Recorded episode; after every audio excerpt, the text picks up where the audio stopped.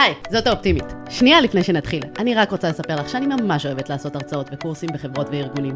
אז אם בא לך שאני אגיע לעבודה שלך, אני מזמינה אותך ליצור איתי קשר. ועכשיו, בואו נדבר על כסף.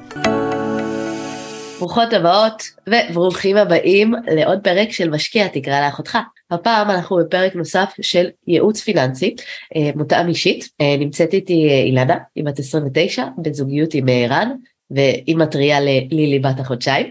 אילנה היא מעצבת פנים, היא מאיירת והיא מרצה, ורן הוא ובן זוגה הוא מפיק מוזיקלי. הוא גם מוזיקאי, הוא גם סוכן מכירות, כמו ששמתם לב, שניהם יש להם כמות יפה של עבודות, והם עובדים גם כשכירים וגם כעצמאים.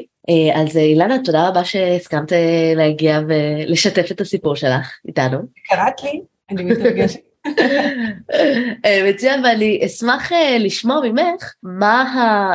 מה המטרות, מה היית רוצה להשיג מהפגישה הזאת, שהיית אומרת לי בסוף, וואו, איזה כיף שיש לי את התוכנית כדי להגיע לדבר הזה, למטרות האלה. אוקיי, okay, אז אני, אני רוצה בעוד עשר שנים להיות מסוגלת, כאילו ככה במילים היפות לפני המספרים, אה, להיות מסוגלת לקום בבוקר, שההכנסה שלי לא תהיה תלויה בעבודה שלי. שאני יכולה להפריד את הקריירה מה, מהכסף שנכנס לחשבון שלי, ולחיות ב...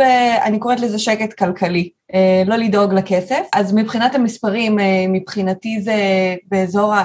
נכון להיום, למצב היום, אם יהיו איזה שהם שינויים באינפלציה ועניינים, אז אנחנו נתאים את עצמנו. אז זה 25 אלף שקל בחודש, שנכנס מנכסים מניבים, זה לעוד עשר שנים. אה, וחילקתי את זה גם לעוד חמש שנים ולעוד אה, שלוש שנים ולשנה הקרובה. אז בעוד חמש שנים אה, המטרה היא שנגיע לפחות להכנסה של עשר. בעוד שלוש שנים, לא יודעת כל כך להגיד על הכנסה, אבל שיהיו לנו שתי דירות להשקעה, כי זה כבר די קרוב וזה היה לי קצת קשה, קצת מפחיד. ובשנה הקרובה אנחנו רוצים לקנות דירה ואנחנו כבר כבר יש את הדירה, כבר בחרנו דירה להשקעה, אה, ואנחנו אה, קונים אותה בתהליכי קנייה. אוקיי. Okay. עכשיו, אני באמת אה, ראיתי מבחינת התהליך של הקנייה ושל הכל, שזו דירה שהיא ללא הון עצמי אתם קונים, שזה סיפור נכון. כן מעניין. אז בואי תשתפי קצת בתהליך הזה, כי אני כאילו דבר ראשון הסתכלתי על המספרים, אמרתי רגע, איך הם קונים דירה? אני לא ראיתי שם יותר מדי כסף. אז בואי תספרי, נכון. מה, מה אתם עושים שם? מה שאנחנו עושים זה כמעט 100% מימון. קונים את הדירה ב-100% מימון, uh, בהמלצה שלך. Uh, הכרתי את יובל שוורצמן, שהוא המלווה משקיעים שלנו, שבאמת הם צוות מדהים של אנשים שגם כיף סתם לדבר איתם ולהיות uh, בחברתם, ופשוט אנשים שהם נורא מקצועיים ומלווים אותנו בצורה הכי טובה שאפשר, באמת חייבת לפרגן רגע. ואנחנו משלמים רק על הליווי, ואנחנו לקחנו הלוואה של 180 אלף שקל, ואנחנו לוקחים אה, משכנתה, אה, וקונים את הדירה ב-665 אלף שקל. אה, יש לנו עוד קצת, גם מההלוואה וגם עוד סכום קטן שאנחנו משלמים על ההוצאות הנלוות של עורכת דין, ויש לנו את שמאות שנעשה, ועוד כל מיני הוצאות שאני לא זוכרת, שרשמנו בדרך, אבל עוד כמה מאות. אה, אז זה מה שאנחנו עושים, כי החלטנו שבמקום אה, לחכות שיהיה לנו כסף לדירה משלנו, מה זה דירה משלנו? אנחנו, אחרי ששמענו הרבה מאוד אה, פודקאסטים ואנחנו כל הזמן מתעסקים עברנו מלפחד מכסף ולא להתעסק בכסף ולהרגיש עניים, אה, ללאהוב כסף ולהבין שאנחנו רוצים להבין בזה ואנחנו רוצים אה, להעביר את זה הלאה לילדים שלנו, אז החלטנו פשוט ללכת על האופציה של המאה אחוז מימון עצמי, ואני חייבת לומר שבגלל שקנינו דירה שהיא מתחת למחיר השוק, אז אנחנו כבר הרווחנו איזשהו סכום יפה, גם אם אנחנו נמכור אותה עכשיו. אז אה, כן, אז זה מה שאנחנו עושים. אוקיי, מעולה. אני, אני באמת רציתי שתשתפי את זה כי זה משהו שהוא לא כל כך אה, אה, סטנדרטי, הרבה מאוד אה, אנשים שאני נפגשת איתם, כל אחד אה, ורמת הסיכון שלו, אבל מאוד מפחדים מהקטע הזה של המימון וההון עצמי. עכשיו, אתם גם עשיתם איזשהו תהליך שאתם מתנהלים באופן מסודר עם ההוצאות וההכנסות, אה, ויש לכם גם פער די גדול בין ההוצאות להכנסות כל חודש. אתם יכולים להרשות לעצמכם לקחת איזושהי הלוואה שהיא גדולה, כי ברור, אני חושבת לכל מי שמאזין ומאזינה לנו כרגע, ש... מדירה בארץ שהיא 100% אה, במינוף, כלומר לא הון עצמי בכלל, השכירות לא תכסה את ההחזר של ההלוואה. יהיה צריך להוסיף כסף אה, אה, כל חודש, ולכן חשוב מאוד לקחת את זה בחשבון, כלומר כשעושים את זה לתכנן את זה נכון, ובאמת לפי המספרים באמת תכננתם את זה נכון. בואי נדבר באמת קצת יותר על המספרים עצמם. ואנחנו נוכל לראות את הנתונים שיש לך, ש... ההכנסות שלכם הן באזור ה-20 אלף נטו בחודש, נכון. אוקיי? וההוצאות אה, הן יותר לאזור ה-13 אלף, כאשר כשתיקחו את ההלוואה, המטרה שלכם לטובת הדירה היא לקחת הלוואה למשכנתה שהיא תהיה בערך 2,400 שקל החזר חודשי, אה, וה, ואז המשכנתה שתיקחו אמורה להתקזז פלוס מינוס עם השכירות. נכון, שהשכירות היא 2,300 כרגע. אוקיי, אז כלומר אתם תכוונו שהמשכנתה תהיה גם באזור ה-2,300 שקלים ואז זה יתקזז, ואז בעצם מבחינתנו ההוצאה שיש, רק את ה-2,400 האלה שהם ההחזר של ההלוואה. נכון, ואז זה משאיר לנו בתזרים, אמרנו אתם מכניסים 20, מוציאים 13,000, זה משאיר לנו בתזרים עוד איזה בערך 4,000 שקל פלוס מינוס, שאנחנו צריכים לבדוק מה נעשה איתם כל חודש. כן, כשהמטרה אמרת, מבחינת הסכום החודשי הרצוי, 25,000 שקל בחודש, זה בתשואה של 5%. עכשיו אני רק מראה לך את המספרים, זה איזשהו מיני מחשבון שבא ואומר, אם אני רוצה לקבל הכנסה של 25,000 שקל בחודש, בתשואה ממוצעת של 5%, משהו שהוא יחסית סולידי, אנחנו אחר כך נדבר על המכשירים ואיך זה יהיה, צריך באזור ה-6 מיליון שקלים כדי נכון. נכון. להגיע לזה. אה, עכשיו, אנחנו מתחילים פה, בוא נגיד, די עם, כאילו אין כמעט חסכונות, אין פה, זה הסכומים שיש לנו, כאילו סך הכל בכל הנכסים שקיימים אצלכם כרגע, זה פחות מ-100 אלף ש"ח. נכון. אז יש לנו פה כברת אה, דרך לעבור. כן, כן, יש פער גדול. כן. לא, אה, זה, זה, שוב, הכל בסדר, הכל אה, זה, אנחנו, אני רוצה שנדבר על איך אנחנו מתקרבים ליעד הזה כמה שיותר. באמת יכול להיות קצת מאתגר להגיע אה, תוך עשר שנים ל-25 אלף, אולי נגדיל קצת את ההכנסות או דברים כאלה, נדבר על זה. אם אנחנו עכשיו- נוכל להגיד כמה אנחנו צריכים להגדיל את ההכנסות, של- בכמה בדיוק, לא בכללי להגדיל, כי אנחנו אה, כן, עובדים... כן, אז אנחנו נבדוק את זה, אין בעיה. עכשיו, יש לך ילדה בת חודשיים, אז אנחנו מדברים על זה שיש לנו באזור ה-4,000 שקל בחודש, שאם אני אגיד לך, אחרי שעשית דירה והכל, זה, את תרגישי בנוח להגיד, אני שמה 4,000 שקל בצד, באיזושהי נכון. הוראת קבע או משהו כזה, אז תוכלי להרגיש עם זה בנוח. כן. אבל אני לא כל כך מסכימה עם זה, כי יש לך תינוקת בת חודשיים. ילדים אה, עולים כסף, אז עכשיו היא באמת, אה, את אה, בחופשת לידה, חופשת לידה במרכאות כפולות. חופשת, ממש חופשת. כן, ההוצאות כנראה ישתנו, אני לא יודעת מה את מתכננת, לשים אותה בגן, במסגרת, אבל זה גם תהיה הוצאה של עוד איזה, לא זוכרת איפה אתם גרים, אבל זה יכול להיות אה, 2,000, 3,000, לא. אפילו 4,000 שקל בחודש, מסגרת פרטית. נכון, כרגע לא. כרגע יש לנו עזרה מההורים ואנחנו לא מתכננים לשים אותה במסגרת. אוקיי, סבבה, כלומר עד גיל שלוש זה התכנון, בהנחה שהשפיות שלך תשרוד את זה. כן. לך חשובה. אוקיי, בסדר גמור. אז אנחנו יכולות להישאר כאילו עם החיסכון של ה-4,000, כי באמת זה, אם יהיה, משהו בבית, או כאילו אם היא נשארת בבית והכל, אז כן, אבל אז אני חייבת לשאול, אם הילדה איתך בבית, האם את יכולה להמשיך ולהכניס את אותה משכורת שהייתה לך עד עכשיו?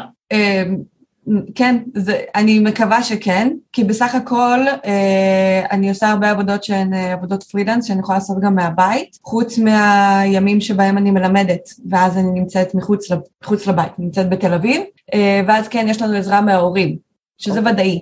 בסדר. אמ, אנחנו מתכננים למשוך את זה כמה שאנחנו יכולים, מבחינתי עד אה, גיל שלוש, או עד איזה שלב שאנחנו נרגיש שהיא צריכה אינטראקציה של אה, ילדים בגילה, אה, אבל לפחות שנה, שנתיים, מניחה שכן. אוקיי, בסדר גמור. אז כבר אנחנו יכולים באמת לבנות על ה-4,000 בחודש האלה, לפי התוכנית כרגע. כן. בסדר גמור.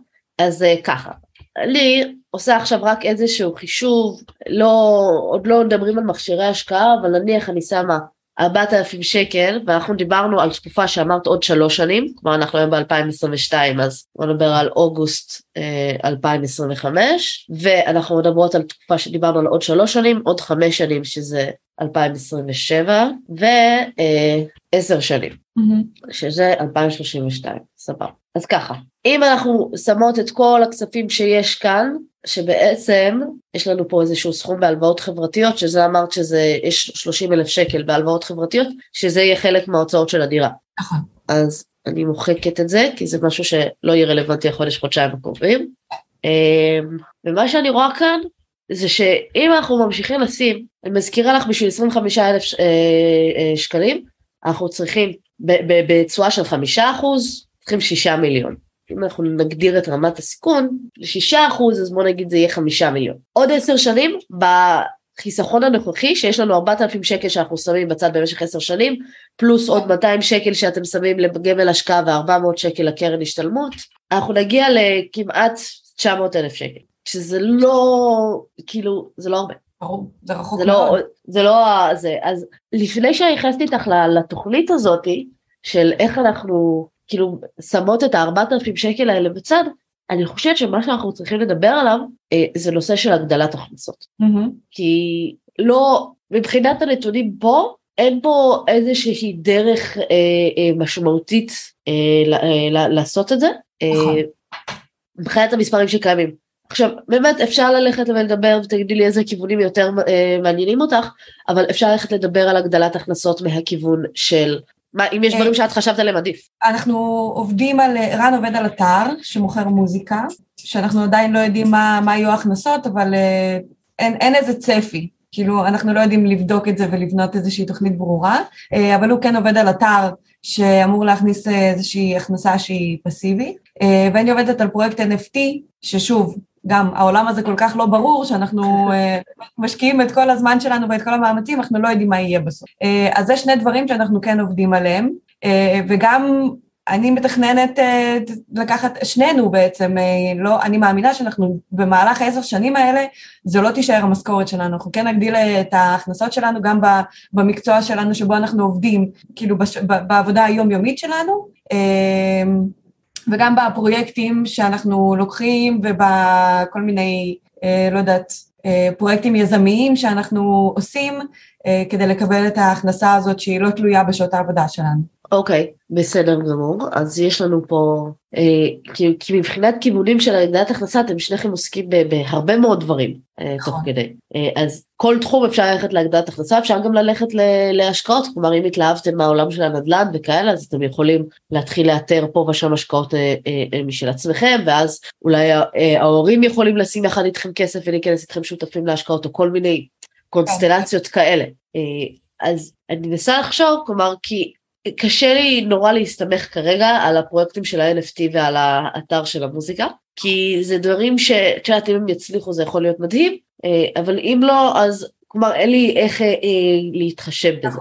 נכון, כן, אנחנו מאוד אה, התלהבנו מכל הסיפור של הנדל"ן, ורן גם לקח קורס בנדל"ן, אז אנחנו מאוד, בגלל שאני מעצבת פנים, אז זה תחום שהוא מאוד מדבר אלינו, הרבה יותר משוק ההון. ניסיתי ללמוד על שוק ההון, והבנתי שזה לא בשבילי, אז הלכנו כאילו על המוצרים הידועים והפשוטים, אז, אז לגמרי הכיוון של הנדל"ן.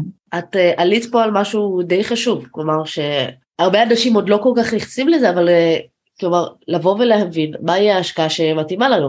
עכשיו, תיאורטית, את יודעת, לפי הרמת הכנסות והכסף ששמים כל חודש, כאילו תיאורטית רוב האנשים יבואו יגידו לכם אין לכם מספיק לנדל"ן.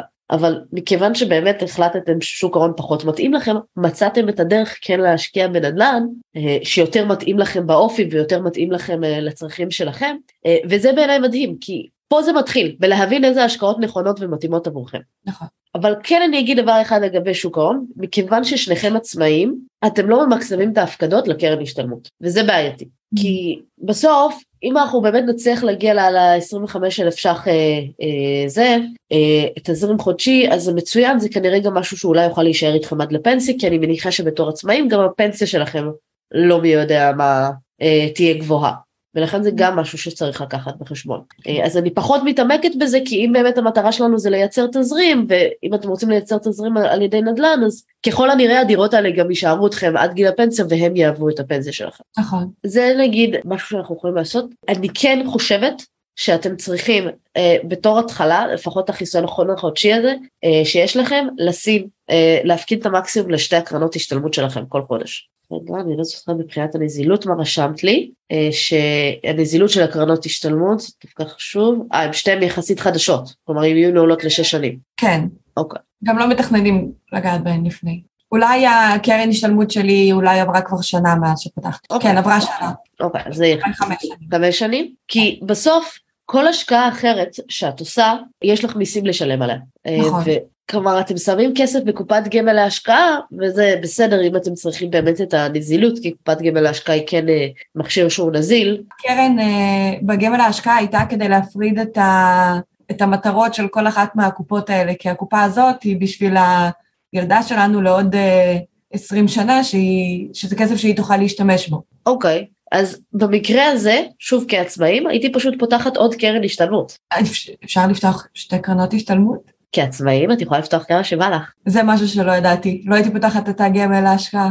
כי כרגע חשבתי שעשיתם את זה בגלל הצורך של הנזילות, אבל כעצמאית יש לך הטבה שגם ההטבת מיסוי שיש אה, על הקרן השתלמות, כלומר הכסף, הרווחים שיש הם פטורים ממס עד 18,900 ומשהו לשנה, אה, נכון. וגם אה, זה הוצאה מוכרת, אז כאילו כעצמאית זה משהו שאת רוצה למנף כי זה חוסך לך במיסים פעמיים. אז מן הסתם הרבה יותר עדיף שבמקום להפקיד את ה-200 שקל לקופת גמל להשקעה, נשים את זה בקרן השתלמות, כי אתם גם לא ממקסמים את, ה, אה, את ההטבות שלכם כרגע בקרן השתלמות. נכון.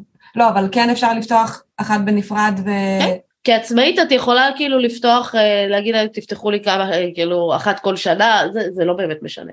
אוקיי. ואם זה חיסכון לילדה, זה לא משנה לך שזה נעול למשך שש שנים. נכון. אז זה. אז, אז אני פשוט מוציאה משם את הכסף, כי גם פתחנו אותה חודש שעבר. לא, okay. אוקיי. החודש, לא, כן, החודש שעבר, אנחנו כבר באוגוסט. אז uh, להוציא משם את הכספים ולהכניס לקרן השתלמות. Uh, כן, זה נראה לי יהיה עדיף. Uh, כן. כאילו, פשוט מבחינת מיסוי וההתאמה של הצרכים. כי כל מכשיר השקעה יש לו את היתרונות והחסרונות שלו, קופת גמל להשקעה יכול להיות אחלה מוצר, אם את צריכה, היית אומרת לי, אנחנו צריכים את זה נזיל לכמה שנים הקרובות, סבבה. אבל כן. אם זה חיסכון לילדה וזה המטרה, ואתם שניכם עצמאים, זה הטבה שהיא לא קיימת לשכירים, ושכירים רק המעסיק יכול לפתוח. אה, כן. כעצמאים, פונה לזה, את יכולה, אם את ממש רוצה לעשות הפרדה, את גם יכולה לעשות בבית השקעות אחר ממה שהקרן השתלמות שלך נמצאת. ואז okay. אוקיי. כאילו, את ממש יודעת, בבית השקעות הזה זה של הילדה, והזה זה שלי, או שאת יכולה לנהל את הכל בתוך פשטות, הכל בבית השקעות אחד, מה שבא לך. אני אבדוק מה יותר נוח, אבל כן. לא ידעתי, אני לא ידעתי שאני יכולה לפתוח שתי קרנות השתלמות, הייתי בטוחה שאני יכולה לפתוח אחת בתור עצמאי. לא, את יכולה לפתוח אפילו, יש כאלה, אני לא מתה על הקונספט, אבל יש כאלה שפותחים כל שנה, כאילו קרן השתלמות, ואז כאילו יוצא להם, אחרי שש שנים, כל שנה יש להם קרן חדשה שהיא נזילה. ואז הם יכולים להשתמש בכספים, ואז כל שנה פתאום זה, אבל אני פחות בעד לפנות קרנות השתלמות, יש שם הרבה מאוד אה, הטבות מס, אז זה חבל. אוקיי. אה, אז... כבר היה שווה לבוא לשיחה. איזה כיף לשמוע. אוקיי, אז אני הייתי מחלקת את הכספים ככה. באמת הייתי שמה 1,500 שקל בקרן השתלמות שלך, עוד 1,500 שקל בקרן השתלמות של רן כל חודש, ואת העוד 200 שקל, מחלקת את זה, אז בוא נגיד שאצלך שמים 1,300. זה, אה, תבדקי את המספרים המדויקים יחד עם רואה חשבון, כי גם כל שנה משתנת התקרת מס להפקדה. אוקיי. Okay. Okay? עכשיו זה עומד על 18,900, אה, זה אפילו קצת יותר גבוה, אז פשוט לחלק את זה ב-12 ולראות מה ההפקדה החודשית שאת יכולה לעשות. אוקיי. Okay. אוקיי? אז אם זה 18,900, יואו, אני כל פעם בתחילת שנה מנסה לזכור את המספר ואז הוא משתנה ואז זה זה. כן, זה אלף, כן, פחות או יותר מה שאמרת. כן, זה יוצא בערך 1,500, אז זה 1,575. לא, ואז כל שנה כאילו לבדוק את ההוראת קבע או לשבת עם הרואה חשבון ולראות מה לעשות. עוד טיפ קטן לגבי רואי חשבון של עצמאים, במיוחד כאלה שלא ממש מבינים בעולם ההשקעות, כן. בגלל שיש שתי הטבות מס בקרן השתלמות, אז בדרך כלל רואי החשבון יחשבו לך עד גובה ההכנסות שלך ועד הגובה שאת יכולה לקבל אה, החזר כהוצאה מוכרת. אבל יש בעצם שתי תקורות מס להטבות, כי יש שתי הטבות נפרדות של מיסוי. הטבה אחת זה שכמה את יכולה אה, לעשות כהוצאה מוכרת, כלומר לשלם פחות מיסוי אה, עבור זה כעצמאית, וההטבה השנייה זה כמה מס על הרווחים מההשקעות, כלומר אם עכשיו קנו לך מניות בשווי של עשרת אלפים שקל והם הרוויחו אלף שקל, אז על האלף שקל הזה בכל השקעה אחרת בשוק ההון תצטרכי לשלם 25% מס. קרן השתלמות עד 18,900 ומשהו לשנה, זה פטור. כאילו לוודא שאת הולכת לפי התקרה הגבוהה יותר, ובדרך כלל התקרה הגבוהה יותר זה 1,500 ש"ח. כן אני אגיד כעצמאית גם, את יכולה להפקיד הרבה יותר. כלומר, אם את רוצה, את יכולה להפקיד שם גם 2,000 או 5,000 שקל לחודש בקרן השתלמות. אוקיי. זה פשוט לא כן. יקבל את ההטבות מס. הבנתי, אוקיי. אה, אבל אז זה פשוט יהיה כמו כל השקעה אחרת. אוקיי, בסדר גמור. אז שינינו את החיסכון לילדה שיהיה בקרן השתלמות אה, נפרדת, עשינו זה, אה, טוב, יש לנו עוד 30 אלף ש"ח שיש לכם בקריפטו, זה משהו שאני מניחה לא נוגעים בו. אה, בואי נגיד שהתשואה השנתית של זה זה 10% לשנה, כי זה תחום שבאמת אי אפשר לדעת. ועכשיו, אני רוצה לעשות קצת משחק עם המספרים. אה, רגע, נשאר לנו בחיסכון חודשי, שמנו אה, זה, עוד 1,200 ש"ח. מתוך ה-4,000 ששמנו, שמנו 1,300 בקרן השתלמות שלך, עוד חיסכון לילדה בקרן השתלמות נפרדת ועוד 1,500 לקרן השתלמות של הר"ן, אז נשאר חיסכון חודשי של 1,200, ואני רוצה לראות איך אנחנו מגיעים לאזור החמישה-שישה מיליון, כמה עוד אני צריכה. נגיע אליהם, הכל בסדר. רק שנדע מה המספרים, ואז אולי יהיה לנו יותר קל לכוון. נכון. אז אנחנו מדברים, מספרים הם אה, תוספת חיסכון חודשי, שאם אנחנו רוצים תוך עשר שנים, זה בערך עוד 40 אלף שקל שצריך לשים בצד כל חודש. שזה בעייתי, הייתי רוצה לנסות לחשוב על דרכים אחרות. וכמו שאני רואה שלכם אין איזושהי בעיה להשתמש במינוף. נכון. אה, אז מה שאני הייתי עושה זה ככה. אני כן אבוא ואגיד שתוך עשר שנים, אה, אלא אם כן יש איזה הכנסות מאוד גדולות שאני לא מכירה, אה, אוקיי, שאנחנו לא חושבים עליהם כרגע, זה בהחלט יהיה מאתגר להגיע לזה, אבל יכול להיות שאנחנו יכולים להגיע, בואו נוסיף עוד עמודה, של מה יקרה עוד 20 שנה, אוקיי? עוד 20 שנה אנחנו כבר כן מתקדמים. אז באמת יש שתי כאילו דרכים, אחת באמת זה או להוסיף בערך 40 אלף אה, אה, ש"ח כל חודש, שזה תצטרכו קפיצה מאוד מאוד משמעותית בהכנסות כדי להגיע לשם, או פשוט להגדיל את הטווח שאנחנו מדברים על, מדברות עליו, ואז כבר יש יותר משחקים שאפשר לעשות. אז כבר יש לנו פה יותר אה, היגיון, ואז לדעתי אני יכולה להסתפק באיזה תוספת של עוד, נניח 4,000 שקל, 5,000 שקל בחודש, ואז אנחנו כבר יותר מתחילות להתקרב למספרים שהם אה, ריאליים עבורכם. מה קורה שם בעמודה האחרונה? מה שאני מסתכלת זה תראי פה השורה האחרונה, כן. אם אתם מוסיפים, פה אנחנו כבר מדברים על 7,500 ש"ח בחודש, עוד חיסכון חודשי כזה, אז באוגוסט 2042, אם נגיד שזה יהיה בצורה של 6 אחוז, אז יהיה לנו בערך חמישה וחצי מיליון ש"ח. Mm-hmm. רואה פה את העמודה למטה.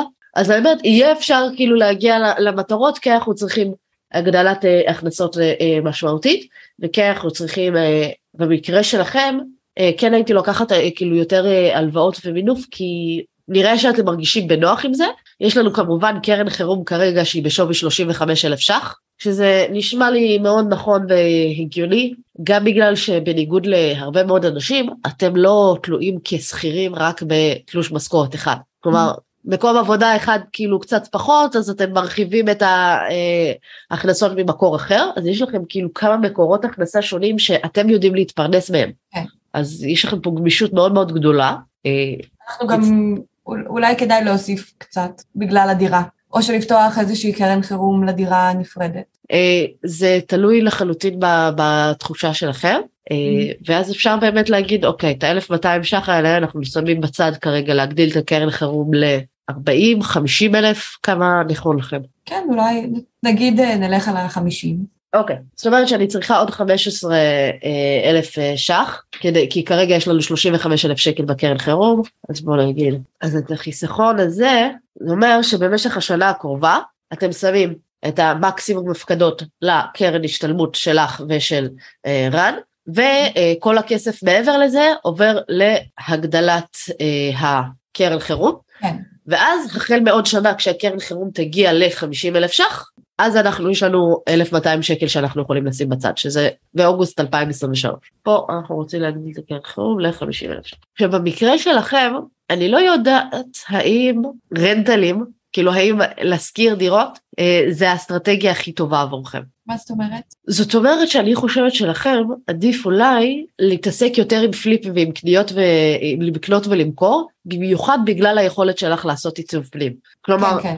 לקנות איזושהי דירה, לעשות לה איזושהי אה, השבחה, כאילו, מה אתם מצאנו דירה מתחת למחיר השוק, כלומר גם אם אתם מוכרים עכשיו אתם יוצאים ברווח, אז לעשות כאילו בדירות איזושהי השבחה של עיצוב פנים, לגרום לדירה להיראות יותר יפה, יותר נעים, יותר זה, אה, ואז את עושה עיצוב פנים שלכם לא עולה כסף, ואולי כל ה... כאילו התהליך של התכנון לא עולה כסף, אבל כל העיצובים וזה שמים עוד עשרת אלפים שקל על אה, דירה, אבל אה, אחר כך אתם מוכרים את זה בעוד חמישים אלף שקל יותר. כן. או כל, או כל דבר אחר, כי בסוף דירה שנראית יותר טוב לעומת דירה מוזנחת, תימכר יותר טוב, תביא גם דיירים יותר איכותיים והכל. אז אני חושבת שעבורכם אה, זה יותר נכון אה, לעשות את זה כאילו בצורה הזאת, כי זה יכול יותר להגדיל לכם את ההכנסות, וזה גם משתלב עם הכישורים הטבעיים שיש לכם. אז כאילו ל- להגיד את זה כמקור הכנסה כעבודה, כמשהו שאנחנו מתעסקים בו. נכון, כלומר את בכל מקרה מתעסקת כמעצבת פנים. זאת אומרת, מה שנקרא תעשי גם לביתך, כי על רוב העבודות שאת תעשי, אני מניחה שלא תקבלי שכר של איזה 40-50 אלף שקל. זה, אני כן, אבל זה, זה, זה יתפרס לשנתיים, שלוש. אוקיי, אז אני אומרת כאילו לקנות אה, כאילו דירה, אה, כן אה, לעשות איזה יותר אה, כיתות כאילו ברגליים, להתחיל לחפש את הדירות מתחת למחיר שוק אה, ו- וכאלה, אבל לקנות את הדירות, לעשות להם איזושהי אה, אה, השבחה אה, על ידי אה, עיצוב פנים, ואז Mhm. כאילו גם עשית את הרווח במכירה שקנית וגם אה, עשית את ההשבחה.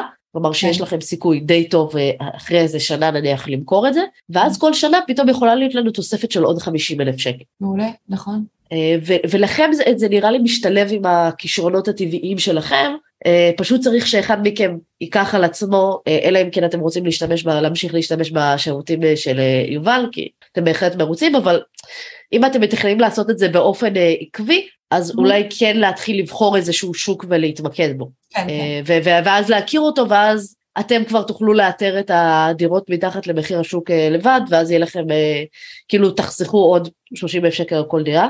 אה, מה גם שבדירות ה, כאילו הנוספות, כלומר, אתה אמרת, אנחנו רוצים לקנות עוד דירה ועוד דירה, אני לא בטוחה כלומר שזה הכיוון, כי זה גם יש את המיסים על דירה שנייה וכל הדברים האלה, אז אם כל פעם אתם משתמשים באיזושהי דירה יחידה, עושים לה השבחה, ואז מוכרים, כן. אה, יכול להיות שיהיה לכם קצת יותר אה, אה, קל להתגלגל. אני Mhm. כן אגיד במאמר מוסגר, יש, אה, אם עושים את זה כמה פעמים, יכול להיות שיצריכו מכם להגדיר את זה כהכנסה עסקית. Mm, אני לא, אה, כאילו אם קונים ומוכרים דירות כאילו ממש כל חצי שנה שנה, אז יכול להיות שידרשו מכם אה, להגדיר את זה כאיזושהי הכנסה עסקית. אני לא מכירה את החוקים לעומק, תצטרכו לבדוק את הנושא הזה. אני יודעת אה, שאם כאילו מוכרים דירות, אז אה, מתחילים להתייחס לזה כעסק. אה, נכון, אז אני אומרת, אם תעשו את זה, זה פעם, פעמיים, כאילו סבבה, זה עוד משהו שהוא סביר שבן אדם יעשה, אבל, ואחרי זה תחליטו לאן אתם רוצים ללכת, אבל האמת שאם תעשו את זה פעם, פעמיים, פתאום יכול להיות לכם עוד איזה 100, 150 אלף שקל, כאילו, נכון.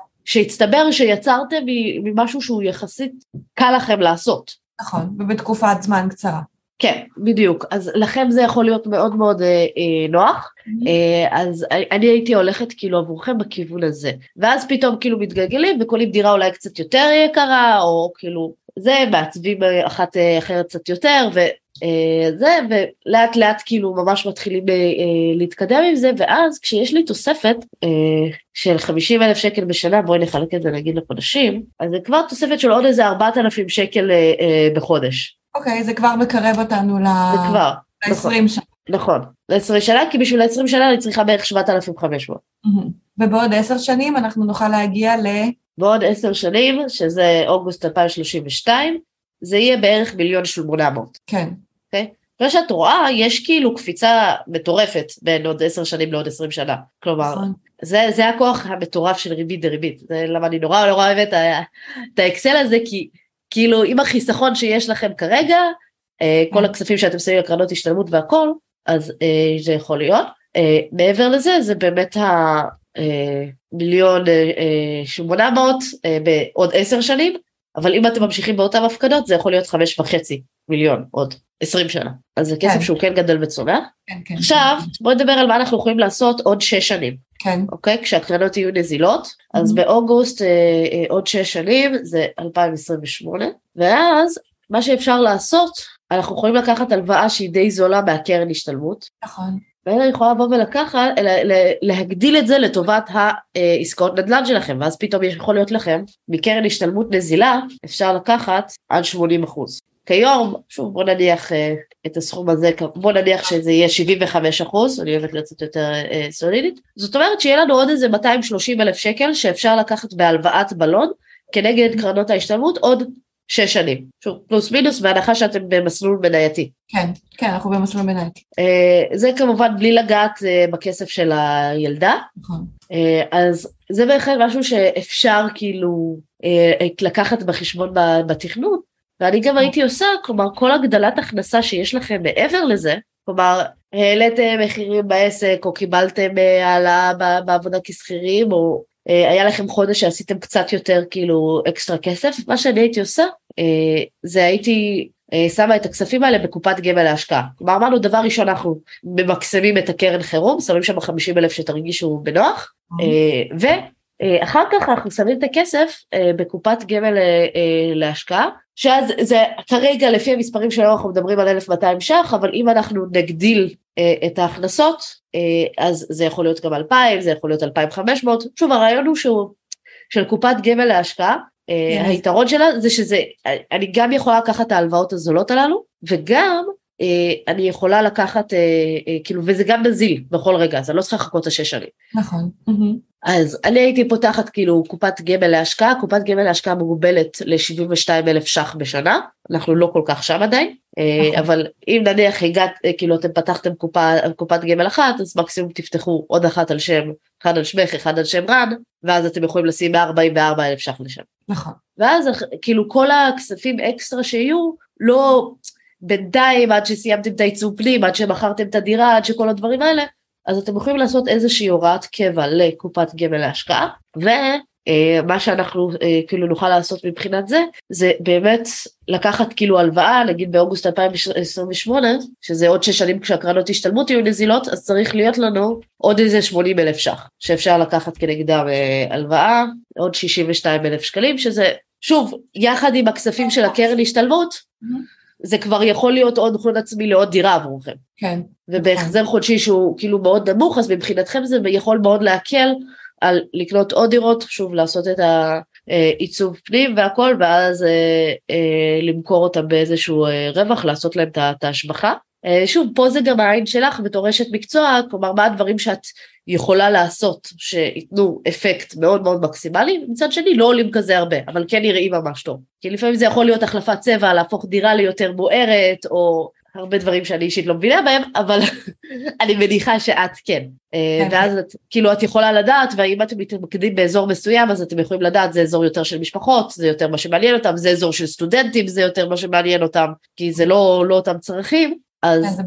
אה, כיוון מעניין, זה, זה כיוון שחשבתי עליו, אה, להתעסק, להתחיל להתעסק בו שאני אסיים את החופשת לידה שלי, אז uh, עכשיו שאני רואה את זה במספרים, אז זה הרבה יותר מגרד לעשות את זה. נכון, ואל תשכחי שלקחתי הערכה שהיא יותר סולידית, כי כלומר לקחתי שאת עושה השבחה שהנטו שלה זה 50 אלף שקל, אבל גם אם, אם הצלחת לקנות ב-50 אלף שקל מתחת למחיר השוק, זה אומר רווח של 100 אלף. נכון. ואז אם אני לוקחת 100 אלף ש"ח אה, ומחלקת אותו ל-12, אז כבר הגענו לעוד איזה 8,000 שקל בחודש. זה אומר שכבר הגענו כאילו ליעד עוד 20 שנה, שכמובן אני יכולה לקצר אותו על ידי זה שאני אקח את ההלוואות ואת המינופים, ואז בדירות יותר גדולות, אז כבר גם ההנחות שאנחנו יכולים למצוא קצת יותר טובות, וגם ההשבחות יהיו שוות יותר. כאילו הערכה שלי, אם תעשו את זה, אה, וזה באמת כאילו משהו שקצת יותר קשה לחשב במספרים, שזה ייקח בערך 15 שנה אם תעשו את זה באופן עקבי. כי אנחנו יכולים לדבר על הגדלת הכנסות מהעיסוק שלכם וכאלה, אבל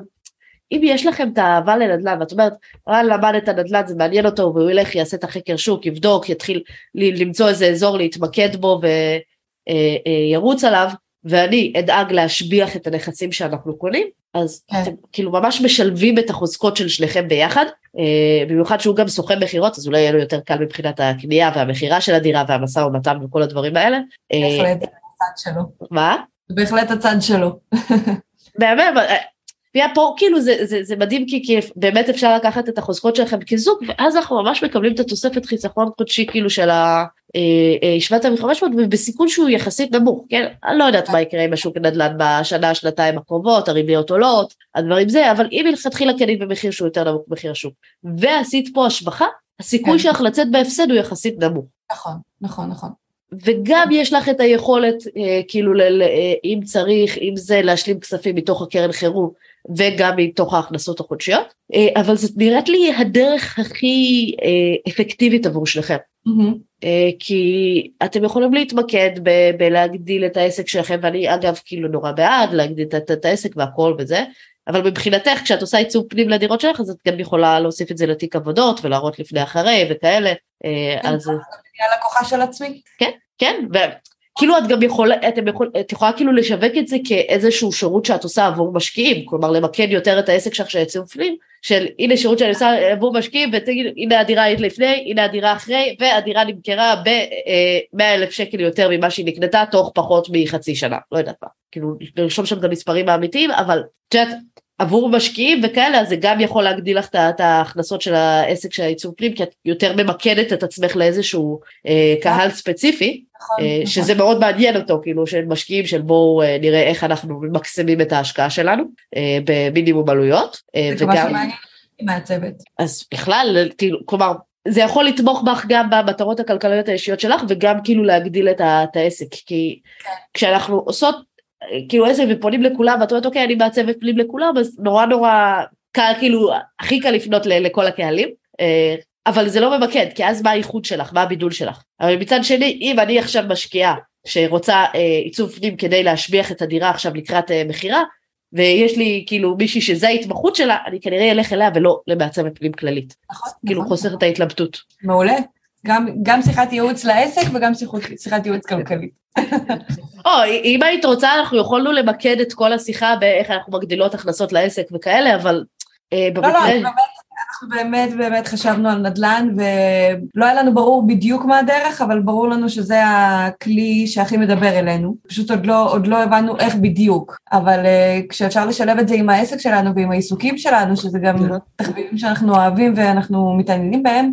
נשמע לי מצוין. כן, אה, האמת אולי אפילו אם היה מתחשק לו להוציא איזשהו רישיון תיווך ואז באמת גם להתעסק כל הזמן, ב, גם אם הוא מוצא את המציאות שלי מתחת למחיר השוק אבל אתם באותו רגע לא יכולים לקנות אז אפשר כן ל- אה, להרוויח מה- מהדבר הזה כי הוא כבר כאילו חי את השוק ובוחן אותו, כל מיני דברים כאלה, אפשר לפתח את זה להרבה אה, כיוונים אבל כלומר הרעיון הוא להתאים את זה ספציפית עבורכם. כי לא עבור כל זוג זה יהיה מעניין לבוא ולעשות אה, מה שנקרא אה, פליפים ולהתחיל אה, להתעסק עם הקנייה ומכירה ולעשות עיצוב פנים והשבחות, לכם זה נורא, זה נורא טבעי, אותנו זה, אותנו זה מרגש. מהמם. אז מעולה, אז אני חושבת שזה, עכשיו אני, שוב, אני לא מוותרת פה על שוק ההון לגמרי, כי אני כן אומרת, קודם כל תנ- תנצלו את ההטבות בקרן השתלמות, חד משמעית, זה גם יעזור לכם בהמשך עם הנדל"ן, ומעבר לזה, שוב, כל סכום האקסטרה, העסק קצת גדל, העסק זה, זה דברים שגם קצת יותר נזילים וקצת קשה לי לחשב אותם כרגע, אבל נכון. אה, כל סכום כסף שכאילו יהיה לכם אקסטרה, אתם יכולים לעשות איזשהו אה, חיסכון חודשי, לשים את זה בקופת גמל להשקעה, ואז גם את זה אפשר למנף אחר כך ולהשתמש בזה כנדל"ן, כי לכם, אם אתם תלכו על הכיוון הזה של השקעות אה, אה, נדל"ן, מה שמעניין אתכם זה מימון כמה שיותר זול עם החזר חודשי כמה שיותר נמוך, נכון. כן, כי היום יש לכם, לקחתם הלוואה של 180 אלף שקל, זה 2,400 שקל החזר, אם, אני, כן. אם לקחתם את ה-180 אלף שקל ושם, אה, והיה לכם אותה מלכתחילה ושמתם אותה באיזשהו אה, קופת גמל להשקעה או קרן השתלמות נזילה ולקחתם הלוואה, אז ההחזר החודשי יהיה משמעותית יותר נמוך, כן, נכון. זה יהיה באזור ה-400 שקל בחודש. כשפתחנו קופת גמל אז בדקנו את התנאים של ההלוואות. זה מה שהיה חשוב לנו בקריטריונים, אז זה, היה הדבר העיקרי שבדק. אה, תראי, בסוף, אגב, כאילו, התנאים האלה השתנו, כן? ברגע שיצטבר שם כבר סכום יותר משמעותי ויצטרכו לקחת את ההלוואה, אה, החברות יכולות לשנות כאילו כל חודש את דעתם וזה, אבל זה גם אפשר לנייד, כלומר, זה לא כזה סיפור. נכון. אז נכון. אה, זה מכשירים שאם אני לא מרוצה מהבית השקעות הזה או מהתנאים שהם נותנים, אז עוברים לבית השקעות אחר. כאילו, כן. לוקח עוד איזה שבועיים שלושה כדי לעשות את התהליך, אבל אה, בסוף זה מאפשר את זה. אה, ואני כן חושבת שזה באמת יכול אה, להסתדר, ש...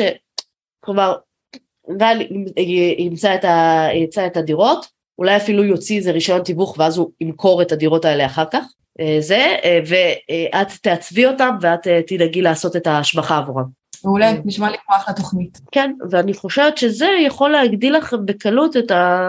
ההכנסות בין 50 ל-100 אלף שקל בשנה, וזה כבר מקרב אותנו לבאמת מה שאנחנו צריכים. היעד, כן. אה, שוב, ליעד כשאני מסתכלת עליו לעוד 20 שנה, ואז כאילו אחר כך מה שאתם עושים זה יותר השבחה אה, לטובת אה, כאילו אה, שכירויות, כלומר אז, אחר כך הנכסים הבאים שאתם תקנו זה יותר נכסים עבור עצמכם, כן.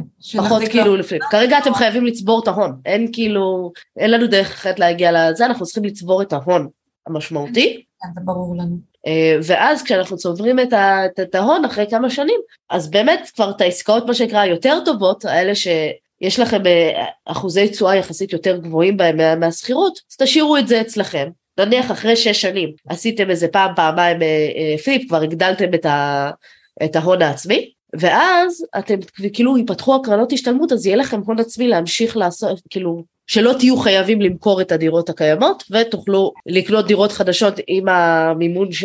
של הקרנות השתלמות והקופות גמל להשקעה. הבנתי, אז זה יהיה השלב שאנחנו נתחיל לצבור את הדירות עם השכירויות. אה, שוב, כל מקרה לגופו, כלומר אם תראו עסקה שבה אתם תוכלו להרוויח רווח יותר גדול כאילו מלמכור אותה, אתם עוד בשלב של הצבירת הון אז תעשו את הרווח היותר גדול ולמכור.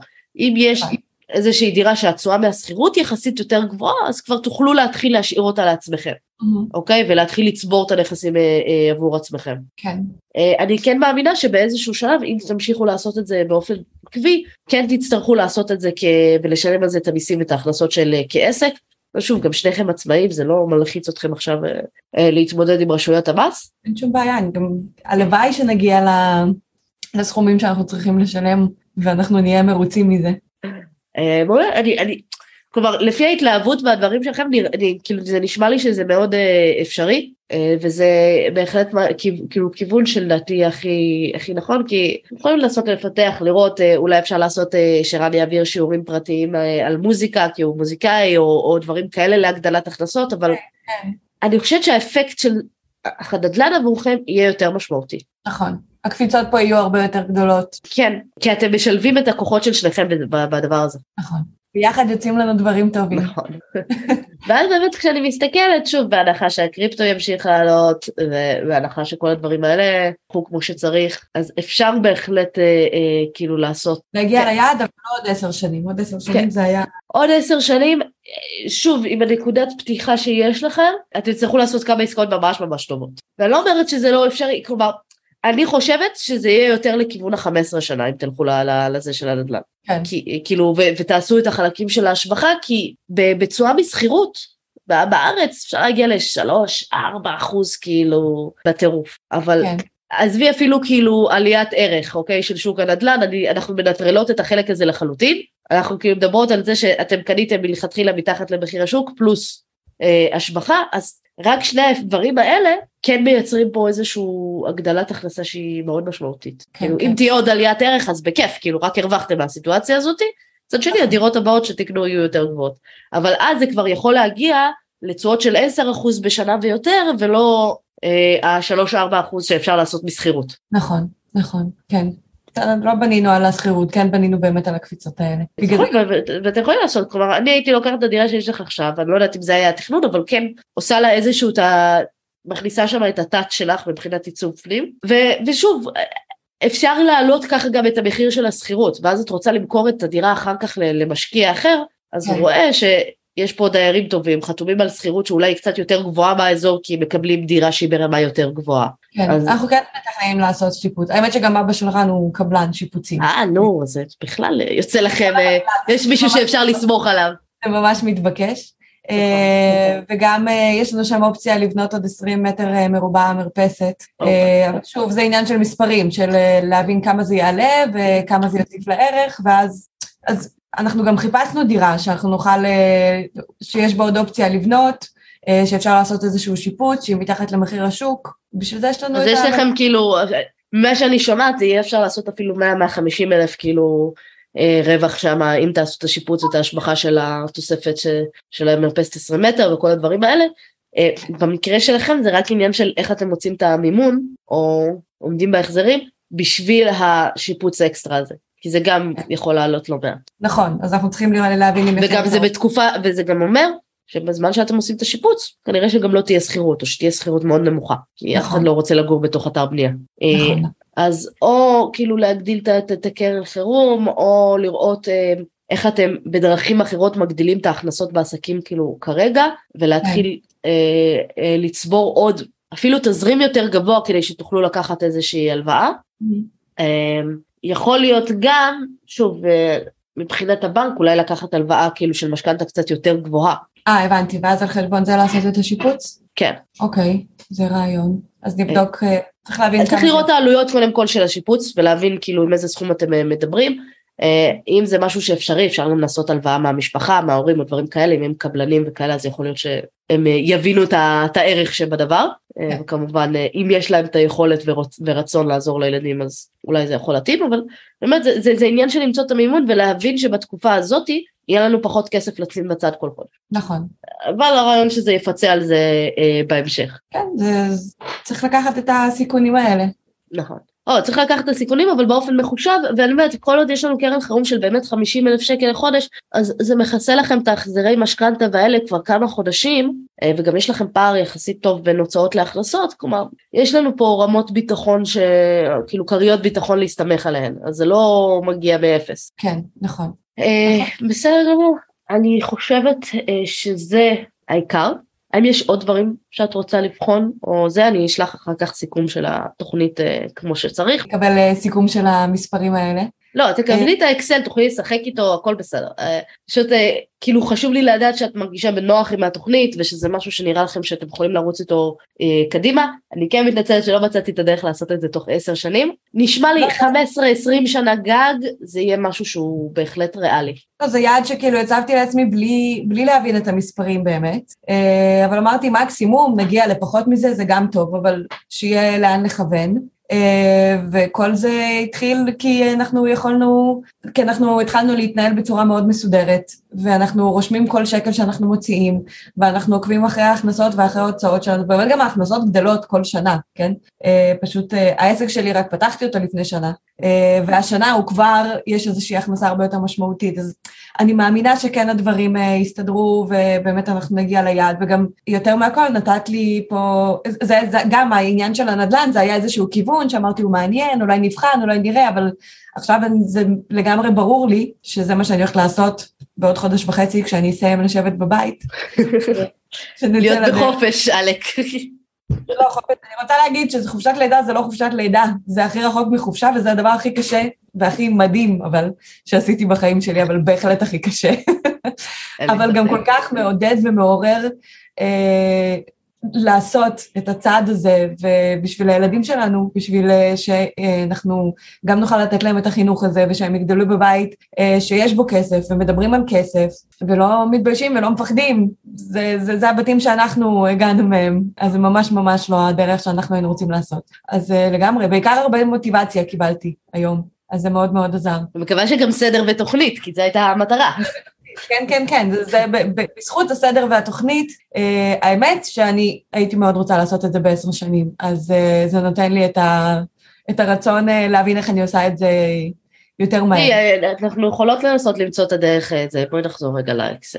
אנחנו יכולות לנסות להבין איך אנחנו עושים את זה בעשר שנים, אבל שוב, זה, שאמרתי, זה מספרים שהם יותר גבוהים, מאוד מאוד מאוד גבוהים. כן, בגלל זה אני אומרת ש...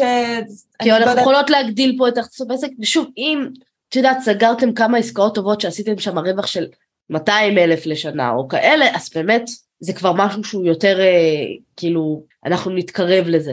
אה, mm-hmm. ויכול להיות, ושוב, לא חישבתי פה עלייה של שוק הנדל"ן בארץ בכלל, כן, אוקיי? כן, כן. אז יכול להיות שזה ימשיך לעלות ולטובתכם, זה פשוט כאילו הערכות שאני מאוד אוהבת להיות סולידית בהערכות שלי. נכון, צעירות ולא... כן, אה, ואז אני יודעת, אם אנחנו נמשיך בקצב הזה, זה נשמע לי משהו שהוא הגיוני וסביר שיקרה. אוקיי, אם אנחנו לא נלך בכיוון הזה ואנחנו אה, נתחיל אה, לעשות, אה, לא יודעת מה, כאילו לקחת בחשבון שאתם עושים 200 אלף שקל בשנה בנדל"ן, זה לא משהו שהוא לא ריאלי והוא לא אפשרי, זה פשוט משהו שהוא יותר מסובך ולא לא נראה לי נכון לבנות עליו. נכון, אוקיי? לא, לא, לגמרי, כן. אולי עוד אני... כמה שנים, כאילו, אז כן. זה, זה, זה, זה משהו שאני לא, לא יכולה לקחת, כי שוב, כי, כן, כן, אני לא אוהבת להתחשב בעליית מחירים כעליית מחירים, למרות שההיסטוריה כן הראתה לנו שזה משהו שקורה. נכון. אה, באמת, אם תהיו ברבק על הדבר הזה, ותהיו זה, ובאמת תתמידו, זה יהיה מאוד קשה, אבל יכול להיות שזה יגיע תוך עשר שנים. באמת, 15 שנה זה נשמע לי יותר, אה, יותר סביר. אנחנו יכולים לחיות. ואנחנו נעשה את מה שאנחנו צריכים, נעשה את המקסימום, ובעוד חמש-שש שנים אנחנו שוב נראה איפה אנחנו עומדים ונעשה את ההערכות מחדש. כן, זה, זה, זה משהו שהוא כאילו משתנה כל הזמן, אבל ברגע שאתם באינרציה של העשייה ואתם כאילו כל הזמן אומרים אוקיי כל כסף שקל פנוי שיש לי מכניסה אותו לקרן השתלמות וקופות גמל להשקעה כן. ואז הכסף כבר ישר מתחיל לעבוד ומעבר אה, לזה לוקחת מינופים הלוואות וקונה עם זה נדל"ן משביחה אותו עם הכסף אקסטרה הזה קונה עוד וכל הזמן ממשיכה להיות בתהליכים האלה אה, ואז הכסף לא יושב ונח בשום שלב אז אה, כאילו את, את במקום אחר. נכון. שוב קשה לדעת לאיפה הדבר הזה כאילו זה אני לוקחת פה כמה איזושהי הערכות של כמה שוק ההון יעלה לפי הממוצעים ההיסטוריים וכאלה, ממוצעים של פליפים, יותר קשה לקחת, כאילו יותר קשה לקחת בחשבון, אני יודעת שזה יכול להגיע לאיזה 15 אחוז, 10-15 אחוז בשנה, אבל... נורא תלוי בעסקה. נורא תלוי בעסקה, נורא תלוי כאילו בהיסטוריה, שוב, אני מניחה שהעסקאות שאתם תעשו היום, אומנם עכשיו אתם עושים את זה עם ליווי, אבל אחר כך העסקאות הבאות, יהיה בהם יותר טעויות או יותר דברים שתצטרכו כאילו ללמוד, מאשר אה, עוד עסקאות שתעשו עוד עשר שנים, שאתם כבר יותר מכירים ויותר מבינים ויודעים לעשות את זה באותו רגע. כן. זה... אנחנו נלמד. כן, כן, ואתם מתלהבים מזה, שזה החלק היותר חשוב, כי בסוף תוכנית כלכלית שלא מתלהבים ממנה, או לא זה, יכולתי להגיד לך, לכי תמצאי עבודה כשכירה וישלמו לך גם כקרן השתלמות, ואז תוכלי להרוויח יותר, ואז גם תוכלי לעבוד כעצמאית ולעשות, זה לא היה מלהיב אותך. נכון. אז לא היית עושה את זה. אבל פה זה נשמע שזו תוכנית שאתם יכולים באמת, כאילו, לפחות עם ה mindset שיש היום, אה, אה, להישאר בה. כן, לפעמים אני אומרת לרן, אה, טוב, אולי, אולי הייטק, אולי, אולי בכל זאת אני אראה איך אני הולכת, אני יכולה ללכת להיות מעצבת גרפית, אני יכולה לעשות דברים כאלה, ואז אני אומרת לעצמי, כבר באותו הרגע אני מתחרטת, מה, לשבת במשרד, מה, להיות שכירה? לא יהיה לי את החופש. אז את לא תתמידי בזה. כן, זה בעיה, זה צריך להיות משהו שהוא נורא מלהיב ומרגש. שוב, את יכולה להחליט שכחלק מהגדלת הכנסות של זה, להתמקצע באיורים, עיצובים, בניית מצגות או כל מיני דברים כאלה לחברות הייטק, או לחברות שיש להן יותר כסף ללכת לכיוון זה של לעשות את הדברים שאת כן אוהבת, כפרילנסרית, אבל ללקוחות שהם משלמים יותר ולא לפרטיים. נכון. זה נכון. לגמרי, לגמרי כיוון שאת יכולה להגדיל שם את ההכנסה, פשוט העיצוב פנים הרבה יותר משתלב עם הגדלת ההכנסות היא יותר משמעותית, זה גם משהו שאת יכולה לעשות כעבודות פרילנסריות מהצד ופשוט לבחור לך מיקוד לקהל יעד יותר ספציפי שיכול גם לשלם יותר. אם את כן. רוצה אולי הייטק, אז זה הכיוון. לא ללכת להיות עכשיו שכירה כמעצבת גרפית, את לא תאהבי את זה. נכון, לא, אני לא, לא, לא. לא, אני צריכה שאני אוכל, אני צריכה שאני אוכל גם ללמד, כי זה הדבר האהוב עליי. אז אם את זה לא יהיה, זה יהיה מאוד בעייתי. אבל כיף שאפשר לשלב. נכון, נכון. זה... כי עצמאית את יכולה לעשות הכל, וכאילו אתם גם שניכם עושים הכל, כלומר, כאילו גם להרצות, גם uh, uh, עיצוב פנים, גם איור, כאילו זה הכל, לשלב את כל הטלנטים שיש לנו, ולא כמו שכירים של, שוב, כל אחד ומה שמתאים לו, כמובן אין פה רע או טוב, אבל ש... מתמקדים רק בפן אחד ואומרים אוקיי אני עכשיו עושה עיצוב גרפי זה כל מה שאני עושה אני לא, לא עושה שיווק אני לא עושה לימודים לא הרצאות לא כלום זה, זה הכיוון שלי. כן כן כן זה כן כי זה דורש זמן להתפתח וללמוד uh, עוד דברים ו...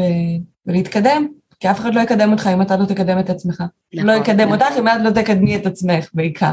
חד משמעית וזה נשמע שיש לכם מוטיבציה מאוד מאוד גדולה לגדול ולהתקדם ולצמוח אז uh, בוא נגיד שזה אגב אחד הדברים הכי הכי חשובים כאילו הרעב הרעב להצליח הרצון הזה כי את יודעת מי שרואה את הסרטון יכול לראות איך העיניים שלך נדלקו כשאת אמרת אני יכולה לדבר על כאילו לגדל את הילדים באווירה שמדברים על כסף ובאווירה של זה ממש ראו את ההתלהבות שיש לך מהדבר הזה זה הרעב שחסר. זה למה אצל רוב האנשים הם לא מגיעים לעצמאות הכלכלית, כי אין להם את הרעב, הם גם לא מוכנים לעשות את הפעולות ולשלם את המחיר שצריך לעשות, כי פה את צריכה לצאת משמעותית באזור הנוחות. את, את צריכה לקחת אה, הלוואות אה, די גדולות, שזה, שוב, להוציא מהאזור הנוחות הרגיל שלכם, ואת צריכה עכשיו ללמוד פה כישורים שהם אה, חדשים. נכון. צריך ללמוד לגדול ולהתפתח. אנחנו גרים בה כבר מאז שאנחנו סטודנטים. במקום לעבור לדירה יותר גדולה, אנחנו נכון. מצטמצמים, אנחנו גרים איפה שאנחנו גרים עכשיו. ועושים את הצעדים האלה כדי לקדם את עצמנו. חד משמעית, ובאמת הרעב הזה, זה בדרך כלל מה שאומר אם אנשים יצליחו לא, כי יש אנשים שבאים מבית, אומרים אוקיי אני אהיה מסודרת, אני זה, אין להם את הרעב, אז זו תוכנית אחרת והם יגיעו לפחות הישגים, כאילו mm-hmm. חד משמעית. אז uh, אצלכם זה באמת, uh, בגלל שאני רואה את הרעב בעיניים שלך, אני מאמינה שאתם uh, תגיעו לזה לפני, לפני 20 שנה. כאילו 20 שנה זה ממש הכי מאוחר. זה המקרה הגרוע. כן, בדיוק. וזה עדיין יותר טוב מרוב האנשים, כי זה אומר בגיל 50 מקסימום, אתם יכולים לשבת בכיף וליהנות מה, מהשכירויות שלכם והכל. נכון, נכון, זה לא כזה גרוע, אבל 40 יותר טוב. 40 משמעותית יותר טוב. תן, יש כן. משהו נוסף שאני יכולה לעזור לך לפני שנסיים? אה, לא, אני חושבת שזה ממש עשה לי סדר, ואני רוצה להודות לך, ולהגיד גם שזה הכל התחיל מזה שאני התחלתי לשמוע את הפודקאסט שלך, הוא היה הפודקאסט הכלכלי הראשון שהתחלתי לשמוע, והוא נגע בי בגלל שהוא דיבר לנשים, ואז לקחתי את הקורס שלך, אה, ההשקעה הראשונה שלי, שעוד יותר עשה לי סדר, אה, וכשהצעת לעשות שיחת ייעוץ שהיא כזאת פתוחה, אז אמרתי, אין לי מה להסתיר, ברור לי מאוד מה אני רוצה. אני מרגישה שאני עושה הכל נכון, אני לגמרי לגמרי בעד הדבר הזה. אה, והלוואי שנדבר עוד חמש-שש שנים ונעשה את אותה שיחה וכבר נהיה במקום אחר. אני... אה, ונהיה הרבה יותר קרובים ליעד שלנו. כיף, נקבע ביומן לעוד חמש שנים, ספרי לי איפה אתם נמצאים, כמה אקזיטים עשיתם בנדל"ן בינתיים, מחכה לזה. מהמם. תודה רבה. תודה רבה, המון תודה שהיית ושיתפת את הסיפור שלך, אני חושבת שיש פה הרבה מה ללמוד, במיוחד על היציאה מאזור הנוחות ודרכים קצת יותר מקוריות אה, אה, להגדיל הכנסות, במיוחד כשלא מתחילים עם הרבה. ותודה לכם שהאזנתם לנו, אנחנו נתראה בפרק הבא של משקיע תקרא לאחותך, להתראות. תודה רבה שהאזנת למשקיע תקרא לאחותך. להמשך העשרת הידע הפיננסי, אני מזמינה אותך לקרוא בבלוג, להירשם לערוץ היוטיוב ולקורסי ההשערה של האופטימית, וגם להצטרף לקבוצת משקיעים בדרך לעצמאות כלכלית בפייסבוק. אגב, מחקרים מראים שפרגון משפר את המצב הכלכלי. כן, כן, דירוג הפודקאסט או עמוד האופטימית בפייסבוק יאפשר לך גם לפרגן וגם לעזור להעביר את המידע הלאה. כל הכישורים שדיברנו עליהם נמצאים בתיאור הפרק, אז בלי תירוצים, הגיע הזמן למעשים. נתראה בפרק הבא.